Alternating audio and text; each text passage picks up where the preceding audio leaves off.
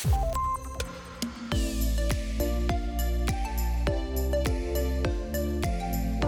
jaar geleden hadden we Anne te gast in de Werkprofessor podcast om kerst te overleven. Die podcast heet Zo voorkom je ruzie aan het kerstdiner en op de werkvloer. Vandaag is Anne terug om onze liefdesrelaties te redden. Gemiddeld beginnen stellen 5 jaar te laat met bewust aan de slag gaan met hun relatie. En dat is zonde, want liefde is een vaardigheid die iedereen kan leren. In haar nieuwste boek, Sorry, schatje, deelt Anne de Jong, de relatiecoach van Nederland, de 5 principes en 10 essentiële vaardigheden die jou liefdesvaardig maken. Blijf luisteren en ontdek hoe jij jouw relatie naar nieuwe hoogte kunt tillen en de regie kan houden. Iets wat ze ook in het bedrijfsleven overigens bepleit. In deze donkere tijden moet de liefde toch floreren. Mijn naam is Wendy van Ierschot. Je luistert naar de Werkprofessor podcast. Welkom Anne, leuk dat je er bent. Nou, leuk hier weer te zijn, Wendy. Ja, precies. Hey Anne, laten we even dat bruggetje maken. Je bent oprichter ook van Nonons. Jullie zijn specialisten in coachopleidingen en leiderschapstrainingen. En je bent relatiecoach. Dat is volgens mij nu weer waar je naartoe terug gaat. Hoe kom je als ondernemer weer terug in het privédomein tussen aanhalingstekens? Ja, leuke vraag. Ja, ik heb inderdaad Nonons opgericht en ons... Onze missie is eigenlijk Nederland regie geven. Dus managers meer regie geven, coaches regie geven, gewoon medewerkers regie geven. En wat is regie? Het loopt anders en wat kan je dan doen? En dat je waardegericht blijft handelen in plaats van in slachtofferschap, mopperen en ongeluk blijven hangen. En wat ik heb gezien, ik zie heel veel stellen in mijn praktijk, is dat... Ook als koppel of als stijl kan je regie pakken op de liefde. En dat is juist het gebied waar de meeste machteloosheid ook zit. Hè? Omdat het gaat je zo aan het hart. En daar heb ik het boek voor geschreven. Sorry schatje. Die inderdaad de skills en de principes heeft om je meer liefdesvaardig te maken. Omdat ik denk, het is niet zo moeilijk. Nee, precies. Nou, dat is even mijn vraag. Is het inderdaad zo dat we het allemaal kunnen leren? Want je zegt 10, zoveel principes en een aantal vaardigheden. Kunnen we dat uit een boek leren? Nou, waarom ik dit boek heb geschreven is in eerste instantie... Ik zie natuurlijk heel veel stellen in de praktijk. En ik zie dat de methode gewoon heel goed werkt. Ik zie een soort wonderen in de praktijk. En... mijn frustratie zit erin dat op de relatiecoach, de relatietherapeut, lijkt nog een taboe te heersen. Want je gaat niet zo snel, je gaat pas als het echt heel erg mis is. Als je zegt tegen vrienden, ik ga naar relatiecoach, ik ga naar relatietherapeut, dan schrikken mensen nog steeds. Ja, want dan is het heel erg mis. Dus ik wilde dit boek schrijven op een laagdrempelige manier te bieden aan... iedereen om aan je relatie te werken. Ja, bij de meeste stellen en vooral bij ondernemers gaat het volgens mij fout in het huwelijk. Ik denk dat de scheidingsgraad bij ondernemers hoger ligt dan gemiddeld in Nederland. Ik weet niet of dat precies zo is, maar in ieder geval als ik om me heen kijk, dan is dat zo. Je neemt ook in je boek inzichten van Kluun mee. Helpt dat voor ons? Helpt dat voor jullie? Nou ja, Kluun is natuurlijk mijn man. En wat ik heel leuk vond, ik ging boek schrijven. En ja, ik gebruik voorbeelden uit mijn persoonlijk leven. Omdat ik altijd denk, iedereen heeft gedoe. Niemand heeft geen gedoe in zijn relatie. Dus ik moet voorbeelden. Want ik ben niet onberispelijk, ik ben geen goeroe. Het is niet dat hier thuis alles perfect gaat. Dus ik was aan het schrijven. Hij was ook aan het schrijven. En ik schreef natuurlijk over hem. En toen zei hij, als jij over mij gaat schrijven, dan wil ik wel mijn visie op die ruzie schrijven. Eigenlijk is het zo gekomen dat hij mee heeft geschreven. En wat heel leuk is in het boek, wij hebben 1 ruzie, zeg maar, uitgewerkt met de principes. Dus het grappige was dat we tegen gingen schrijven. En toen heb ik hem ook echt beter leren kennen door dit te doen. Maar het is dus heel spontaan ontstaan dat hij meeschreef, zijn inzichten. En het leuke is natuurlijk dat je in een ruzie, in gedoe... Als je partner 1 spreekt of partner 2 en je spreekt ze separaat, dan denk je, er is totaal iets anders gebeurd. Want Je kent dat wel van vrienden. Nou ja, dat is grappig om dat samen te laten komen. Ja, ik herken dat heel erg van dat je twee verhalen hoort. Ik herken ook heel erg dat als ik het ene verhaal hoor, dat ik echt denk, nou inderdaad zeg, dit is toch onvoorstelbaar en hoe kan dat nou? En dan ga je ook helemaal in het verhaal van de een mee. Daar ben ik het dan ook eigenlijk helemaal mee eens. En dan ga ik dan naar de ander luisteren en denk ik, oh ja, nee, maar ja, jeetje, oh nee, maar het zit heel anders. Ja, nee, maar dan begrijp ik dit ook helemaal. En zo drijven we steeds verder van elkaar af, denk ik. Ja, precies, en dat is zo leuk als je stellen ziet, wat ik ja, te gek vind. Als je stellen ziet, dan heb je ze bij elkaar met die twee verhalen. En dan kan je natuurlijk heel goed werken. Je kan dus ook niet... Of wat ik nooit doe, maar je kan ook niet. Stel jij hebt relatieproblemen en jouw partner wil niet mee. En dan kom je wel alleen bij mij. Ja, dan werk ik alleen met jou. En dan, ja, jij hebt blinde vlekken. Jij zit in je eigen denkfouten. Zo vertel je het. En dan ga ik jou coachen.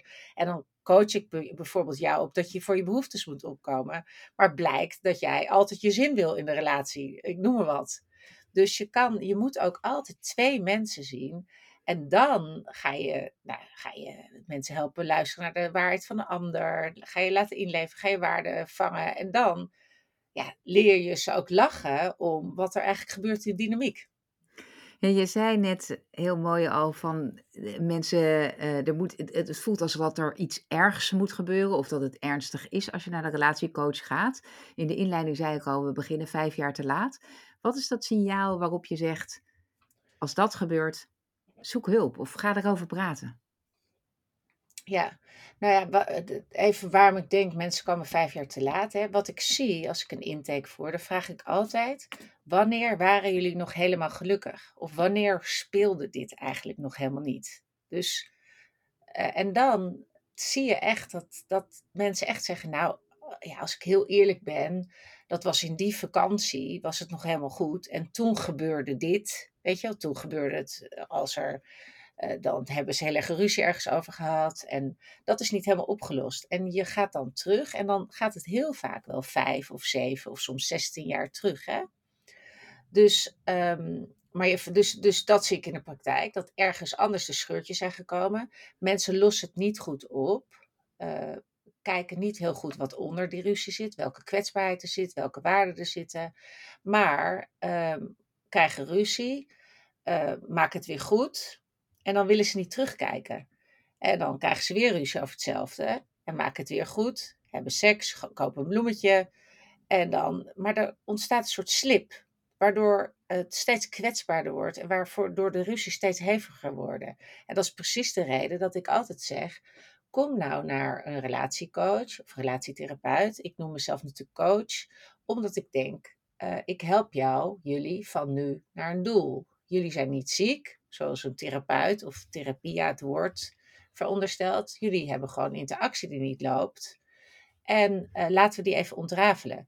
Dus wanneer moet je nou naar een coach? Ik denk, zodra er iets is waar je samen niet echt uitkomt. En het komt steeds weer terug. En dat kan ook bijvoorbeeld op het gebied. Ik heb nu een stel, ja, die krijgen ruzie over geld en die snappen het niet zo goed. Want er gebeurt elke keer wat rondom geld. Nou, het is heel leuk om dat dan eens uit te zoeken met iemand erbij. En dat is heel vaak dan breder. En dat gaat terug naar wat dan ook, wat je geleerd hebt, hoe je in het leven staat.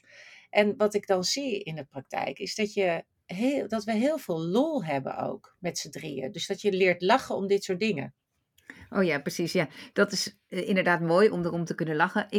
Het lijkt me leuk, ook voor de ondernemers die luisteren en ondernemende professionals natuurlijk, om even echt langs die principes heen te lopen. Een paar die je noemt in je boek, want daar begin je mee en dan daarna heb je 10 super skills.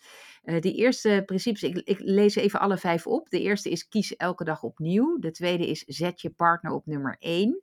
De derde is zorg voor jezelf. En de vierde is stel je kwetsbaar op. En de vijfde is accepteer of ga weg. En ik wil eigenlijk met die laatste even beginnen. Want je zegt, je merkt, je hebt een soort ruzie die telkens terugkomt. Of iets wat niet echt opgelost wordt. En dat creëert een soort slip in de relatie. Wanneer... Ik heb ook het idee dat je denkt, we blijven gewoon bij elkaar. We willen dit vasthouden. Maar wanneer zeg je, oké, als dat gebeurt, ga dan gewoon weg. Nou, ja, precies. Nou, wat ik zie in de praktijk is dat mensen niet meer zien wat er eigenlijk aan de hand is. Omdat dat slip, de niet opgeloste ruzies en interacties, omdat je ergens in gekwetst bent, je bent jezelf aan het beschermen. Dus mensen snappen niet meer wat er eigenlijk aan de hand is tussen op een bepaald onderwerp. Ik weet niet of je dat herkent, maar soms heb je een onderwerp en ineens denk je, waarom hebben we nou ruzie? Het was zo leuk, hè? En dan, nou, en mensen kunnen het niet ontrafelen. Nou, waar ik altijd voor pleit is eerst, en dat kan door middel van samen het boek lezen, Sorry, Schatje, of Relatiecoach, of wat dan ook, hè? Het maakt niet uit wat, maar dat je ontrafelt wat er eigenlijk aan de hand is. Op het moment dat je het ontrafeld hebt, dat je snapt waar iemands kwetsbaarheid zit, en ik kan zo wel een voorbeeld noemen ter illustratie, waar iemands kwetsbaarheid zit, of wat iemand wil, wat iemands waarden zijn, dan kan je en heel zuiver naar elkaar luisteren. Oh, dus jij wil eigenlijk dit en ik wil eigenlijk dat. En dan kom je bij waarden, fundamentele waarden. Maar die zie je niet meer als er het ruzie gemaakt wordt. Maar als je die fundamentele waarden kan zien, dan kan je ook kiezen. Maar dan pas je niet bij mij of dan passen we niet bij elkaar. Dus ik heb bijvoorbeeld een stel in DXC, in coaching. En die zien, als we alles ontvluchten hebben, zien ze... echt dat hij wil echt een vrije relatie. Hij wil het niet, hij wil het gewoon niet. Het is niet dat het niet kan, hij wil niet vastzitten. Hij kan monogamie, wilde niet meegaan. En zij wilde het echt wel. Ja, dan kan je op een gegeven moment, als je niet meer, als je dit ziet, dan kan je kiezen om weg te gaan. Maar ik vind het zo zonde als mensen weggaan, omdat ze het niet kunnen ontrafelen. En dat je weggaat uit een soort controlemechanisme. Omdat het zoveel pijn doet, zoveel gedoe, dat je denkt, rot op, ik ga wel. En ik zie die collega en die doet veel liever tegen mij. En dat zijn de rommelige scheidingen. Ja, ik vind het een mooi voorbeeld, omdat het doet mij ook denken aan wat er op het werk gebeurt. Hè? Dan zeggen we definiëren kernwaarden in een bedrijf en zorg dat iedereen die je aanneemt ook voldoet aan die kernwaarden. Nou zijn die kernwaarden natuurlijk vaak helemaal niet zo goed opgesteld in dat je daar ook echt op basis daarvan kan selecteren. Maar het idee, het principe erachter is dat je zorgt dat je vanuit hetzelfde waardesysteem werkt. En dus het zou ook heel handig kunnen zijn om daarover vroeger in de relatie misschien een gesprek te hebben. Van waaruit je, welke waarden voor jou belangrijk zijn in een relatie. Maar dat is ook wij hebben ook boost sessies voor APK mensen die geen gedoe hebben of minimaal gedoe. Dan beginnen we met die kernwaarden. En gewoon het gesprek aangaan over die kernwaarden. Dat is precies wat wij doen in de Nonons programma's. Kan je hier naar leven? Is dit ook jouw waarde? En kan je een paar voorbeelden geven van die waarden die in relaties zitten? Nou, heel erg bijvoorbeeld vrijheid versus verbinding. Maar ook, ik kan wel een voorbeeld van mij en Ray noemen. Dat vind ik heel grappig. Wij krijgen ruzie over boodschappen doen. Weet je, en heel vaak begint hij over zo'n lummelig ding. Als waarom heb jij nou niet de boodschappen gedaan? Of waarom kook jij niet? Ja. En wij kregen gedoe over dat hij altijd heel veel boodschappen doet. Dus de koelkast is echt... helemaal rammetje vol. En ik ging dan altijd zeuren over... ja, je doet veel boodschappen, zoveel geld. En dan, we kregen er altijd gedoe over. En toen gingen we het helemaal ontrafelen. En dan kom je bij kernwaarden. Maar daar komen mensen heel vaak niet. Omdat het de hele tijd... dit blijft jarenlang doorgaan. Dat ik bij wijze van spreken... En waar we toen kwamen... is dat zijn waarde is dat... de gastvrijheid, de Brabantse gastvrijheid. Iedereen die komt, iedereen moet zijn lekkere ding hebben. En ik kom vanuit een gezin waar we weinig geld hadden. En ik vind dat je gewoon sneller tevreden moet zijn. Je moet tevreden zijn met wat er is. En als je dat dan ziet bij elkaar, dan word je sowieso mild. In ons geval, dan kan je het weer zien. Maar dan, als je daar op dat fundament komt, kan het ook zijn dat je echt niet bij elkaar past. Dus... dat is eigenlijk wat de waarden zijn die kunnen verschillen. Ja, perfect. En dus dat is een goed antwoord op de vraag accepteer of ga weg. Dus als je op een gegeven moment weet op dat waardeniveau zijn we echt verschillend. Dan kan je of zeggen ik accepteer dat en dan begrijp ik ook welk gedrag eruit voortkomt. En dat accepteer ik zonder zeuren, zonder tegen vrienden of vriendinnen daarover te praten. Zonder jezelf de hele tijd gek te maken met de gedachte hij moet anders zijn. Want dan neem je geen regie. Je neemt de regie als je denkt wat kan ik veranderen, accepteren of weggaan. Ja, precies, duidelijk. Is er nog een andere van die 5 principes die je even eruit zou willen lichten? Nou, de 5 principes zijn gewoon, die zijn gebaseerd op 40 jaar onderzoek over de liefde. Hè? Wat goede stellen en slechte stellen zijn, de masters en de disasters. Maar welke ik ik vind 1 heel leuk voor de liefde. En dat is, zet je partner op 1. Ja, dat is ook wel een goede voor ondernemers, want wij zetten onze zaak op 1. Meestal. Nou, dit vind ik dus bij ondernemers heel interessant. En dan wordt er ook heel vaak gezegd, daar heb ik geen tijd voor, hè? Want de zaak. En het allerleukste aan dit principe, en ook de onderzoeken daarover, is dat het heel weinig tijd hoeft te kosten. Dus, waar het om gaat, is dat je in een lange relatie, als je verliefd bent, ja, dan ben je verliefd en dan doe je wel lief, dan doe je lieve briefjes, doe je al die dingen die je doet als je verliefd bent. Maar als je langer met elkaar bent, ontstaat er relatie-erosie. En relatie-erosie is natuurlijk dat je wat je voorheen leuk vond, zie je misschien niet eens meer. Of zeg je in ieder geval niet meer. En dus de principes van dat principe 2, die verstevigen een relatie meteen. Dus ook alle onderzoeken naar relatietherapie, relatiecoaching, begin je eigenlijk met de buffer weer maken. En dat gaat over weer gaan zeggen, weer dankbaarheid uiten, weer complimenten geven. Gewoon weer zeggen, hé, wat staat die broekje lekker. En je bent na 10 jaar relatie ben je gestopt met dat zeggen. Dus dat blijven zeggen. Echt tijd blijven maken voor elkaar. Dus echt tijd blijven maken. En dat betekent niet dat je elke dag voortdurend, maar wel dat je kiest voor je relatie. Dat je kiest om die zaterdagmiddag je telefoon uit te zetten, je werk weg te doen en wel in te stappen. Echt nieuwsgierig naar elkaar. Dus wat ik heel grappig vind, ik vraag altijd, wat doe je als je thuis komt? Wat doe je na het eten, dat momentje, hè? Om even contact te hebben. Wat doe je als je naar bed gaat en uit bed gaat? Dus het zijn 4 momenten van contact. En ik heb dus, en dat is bijvoorbeeld na eten, hoe nieuwsgierig ben je?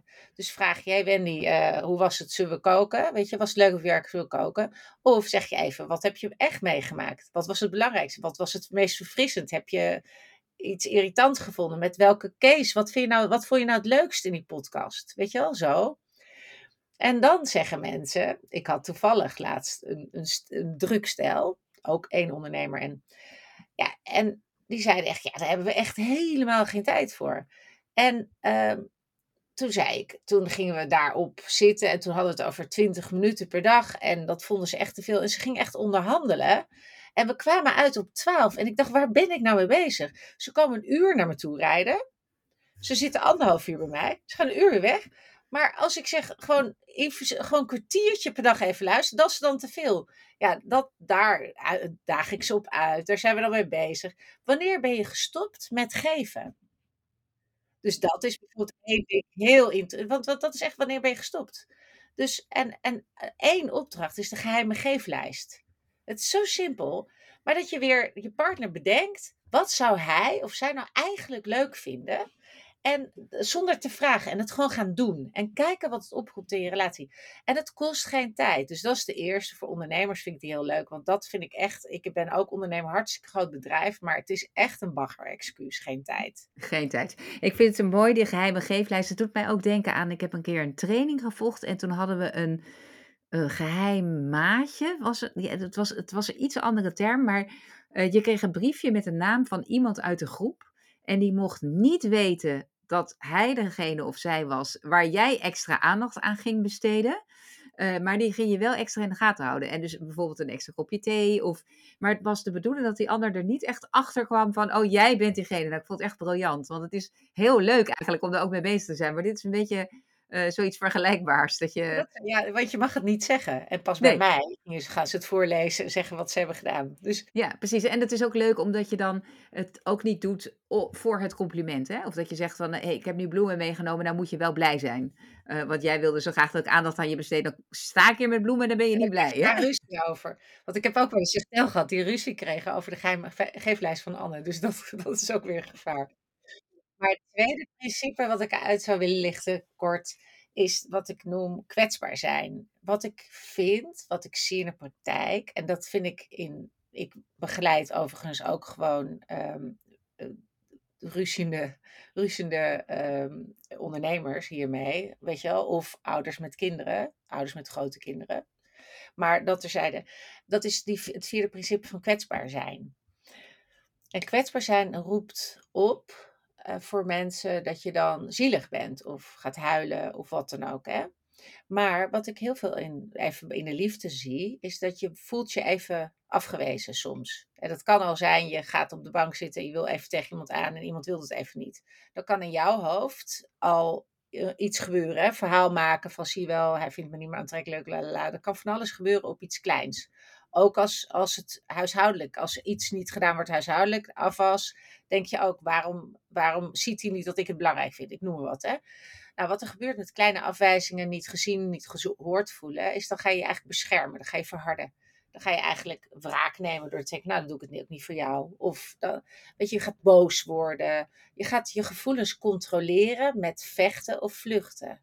En eigenlijk is wat ik het allermeest doe in de praktijk, en grappig genoeg is dat in mijn bedrijf ook wat we doen. Dus het is voor het bedrijfsleven en voor relaties toepasbaar, is dat je gewoon mensen begeleidt met luister nou gewoon naar wat het brein ervan heeft gemaakt. Dat het is geen waarheid. Dus als jij, Wendy, geen kopje thee voor me meeneemt, hè, ik noem maar wat, en ik voel me daar een beetje dat ik denk, nou waarom dan niet? Dat ik gewoon even vertel wat er in mijn hoofd gebeurt. En in plaats van je te gaan verdedigen met je reflexen. En die kwetsbaarheid is gewoon eigenlijk vertellen wat je rare brein allemaal doet. En de ander vertelt het ook. En dan leer je elkaar zo goed kennen, zeg maar, zonder dat je elkaar aanvalt, zonder dat je elkaar de schuld geeft. Ja, dus het is eigenlijk een beetje vergelijkbaar als wat je zei eerder, dat je een beetje gaat puzzelen van, hey, wat is er nou aan de hand? Wat zit er eigenlijk onder die ruzies? Maar nu bespreek je ook, wat gebeurt er in mij? Hè? Dus je ervaart iets ik zie dat jij nu gaat zitten en je besteedt geen aandacht aan het afruimen van de tafel. Dan krijg ik het gevoel dat ik dat altijd moet doen. En dat je ook dat als vanzelfsprekend ervaart. Terwijl ik denk, ja, hoezo doe jij het niet, bij wijze van spreken? Nou ja, dat is echt leerbaar, hoe je dit doet en hoe je dit inzet. En dat is net zo goed leerbaar op het werk. Dus als er iets niet loopt, er loopt altijd wel eens niet iets. Laatst had ik met iemand van mijn MT, liep het niet in een bepaalde vergadering. Nou ja, dan gaan we daar nou ook even zeggen. Dan zeg ik ook, vertel eens, wat gebeurde nou bij jou? Weet je wel? En wat gebeurde bij mij? Gewoon om te vertellen wat er gebeurt in je hart en je hoofd. En zonder dan aan te vallen. En dat vind ik ook bestellen. Dus zowel dat kunnen uiten op die manier als kunnen luisteren naar de waarheid van de ander. Kunnen luisteren zonder oordeel. Zonder dat je gaat bagatelliseren, redden, sussen. Weet je wel, zeggen dat het niet zo was of al die dingen. Nou, dat is gewoon een superbelangrijke skill. Daarom heb ik Sorry, Schatje ook superskills genoemd. Omdat ze eigenlijk voor iedereen belangrijk zijn. Precies, en je ze overal kunt toepassen. Even terug, want we hebben nog maar een paar minuten over de 10 superskills die je noemt. Hè? Je zegt, je hebt er een heleboel al genoemd. Dus je hebt gezegd, positief ruzie maken, lief en duidelijk communiceren, nieuwsgierig zijn, eerlijke gesprekken voeren. Nou, je noemt er nog een aantal. Ik denk dat we tijd hebben voor 2, om die er nog uit te halen in een minuut of 3. Waarvan je zegt, die superskills is echt een goed voorbeeld wat je meteen kan toepassen. Dan wil ik, als het goed is, even doorgaan op waar ik net over had. Luisteren naar, zonder oordeel, hè? Luisteren naar de waarheid van de ander. Omdat ik dat het meest doe, het meest belangrijk vind. En hoe je dat dan doet, is eigenlijk dat je echt helemaal bewust jezelf, je maakt jezelf echt helemaal blanco. Ik ga dan denken, ik ga helemaal in Wendy. Wat ze ook zegt, zo werkt dat in haar hoofd. En dan ga ik eerst wat jij zegt, soort herhalen in mijn hoofd. Oh, dus dat zegt ze, zo heeft ze het ervaren wat er tussen ons gebeurt, wat er ook gebeurd is, hè. En de tweede stap is, dit is dus haar logica. Als zij dit zo ervaren heeft, is dit heel logisch om dan boos te worden. En dan kan ik heel makkelijk zeggen, jeetje, ja, dat moet heel rot zijn als je dat hebt ervaren. Empathie geven. Dus dit is echt wat ik letterlijk doe als ik het moeilijk vind om te horen. Want het is zeker moeilijk als het bijvoorbeeld tegen mij gericht is. Maar dat ik echt even wil weten, Hè? Oh, dit is het gebeurd, dit is jouw logica en dan kan ik empathie geven. Dus... Dat noem je zonder oordeel inleven? Ja, zonder oordeel inleven. En welke ik ook toch wil benoemen, dat is natuurlijk ook de titel van het boek. En dat gaat over sorry zeggen. Wat mensen hebben een bepaalde verhouding met sorry zeggen. Hè? Ze zijn soms zelfs opgegroeid in een gezin waar geen sorry werd gezegd. Of wel, maar in ieder geval iedereen is ook wel interessant om te bedenken, wat is mijn relatie met het woord sorry? Maar wat ik merk in de praktijk is dat mensen het woord sorry moeilijk vinden, omdat ze dan denken, dan geef ik mezelf weg. Als je sorry zegt, dan zeg je, ik was schuldig, ik heb het fout gedaan. En dat kan je als mens niet verdragen. Hè? Of, ik ga geen sorry zeggen, want ik vind dat hij ongelijk heeft of zij. En wat ik altijd denk, is het brein gaat weer op groen, of het brein gaat weer open, op het moment dat iemand zegt, het spijt me hoe ik het heb gezegd. Of het spijt me dat ik je niet gezien heb op dat feestje, of in de steek gelaten heb daar. Of als we het over het werk hebben, het spijt me dat ik zo lomp tegen je deed in de vergadering. Ja, want wat je net al zei, met dat zonder oordeel inleven, zou je ook nog kunnen zeggen dat het je echt spijt dat het dit effect heeft gehad op de ander. Hè? Dat niet je intentie was geweest. Dan hoef je niet eens nog te zeggen van sorry dat ik dit heb gedaan, als je het er helemaal niet mee eens bent. Maar meestal vinden we dat effect wat het heeft helemaal niet, dat was niet onze intentie. Precies wat je zegt, Wendy, is het onderscheid maken tussen sorry voor mijn gedrag of voor het effect wat het had, maakt niet dat ik bij mijn punt weggaat. En de kunst van vaardig sorry zeggen, volwassen mature sorry zeggen, die is gewoon heel belangrijk. Want je hebt ook de te pas en te onpas sorry, de sorry voor alles sorry, de slachtoffer sorry. Ik bedoel, je hebt heel veel oneigenlijke sorry's. Dus ik denk, hoe beter mensen mature sorry kunnen zeggen, hoe meer breinen open blijven en hoe meer gesprekken op gang blijven komen en ruzies worden opgelost. En niet dat sorry zeggen dan is het klaar, want dan begint het pas. Maar vaak moet het daar wel mee beginnen. Nou, ik vind dit een geweldig einde, Anne, van onze podcast. Als we toch allemaal wat meer zonder oordeel ons zouden kunnen inleven en sorry zouden kunnen zeggen, dan zouden we misschien heel veel minder ruzies hebben. Daarnaast hebben we prachtige principes besproken die zowel in het privéleven als op het werk heel effectief zijn. Dank je wel voor het schrijven van het boek waar ik erg van genoten heb. Sorry, schatje. En heel fijn dat je weer terug wilde komen in de Werkprofessor podcast. Ja, en ik vond het weer superleuk. Dus bij het volgende boek ben ik er graag weer. Fijn. Nou, dat de uitnodiging staat. Ik ben benieuwd, waarover ben je aan het schrijven? Ik heb nu even een pauze. Oh, nu even een pauze. Nou, ik heb ideeën, dus ik heel goed. Voor de luisteraars, laat het me weten als je suggesties hebt of ideeën of feedback op wendy@viepeople.com. En vie schrijf je met VIE. Graag tot de volgende keer.